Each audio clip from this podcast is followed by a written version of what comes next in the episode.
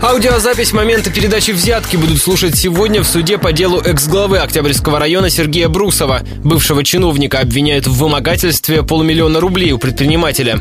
В обмен Брусов якобы обещал разрешить ему убирать районные улицы. Экс-главу задержали в собственном кабинете 28 сентября прошлого года. За ходом процесса в Октябрьском райсуде следит корреспондент радио Ростова Даниил Калинин. Экс-чиновник своей вины не признает. На предыдущих заседаниях он неоднократно отмечал, что помочь в получении госконтракта никак не мог. Тендер проходил на портале госзакупок. Ранее давала показания и потерпевшая предприниматель Наталья Пименова, у кого Брусов якобы требовал деньги. В частности, она сообщила, что взяла с собой на встречу с чиновником диктофон в виде пишущей ручки. У защиты Брусова в связи с этим возникли вопросы. Адвокат заявила, что потерпевшая использовала использовала для аудиозаписи спецсредства, что запрещено законом. Послушать аудиозапись собрались еще на прошлом заседании, но 61-летняя Пименова пропустила его из-за проблем с сердцем. Соответствующая справка была предоставлена суду.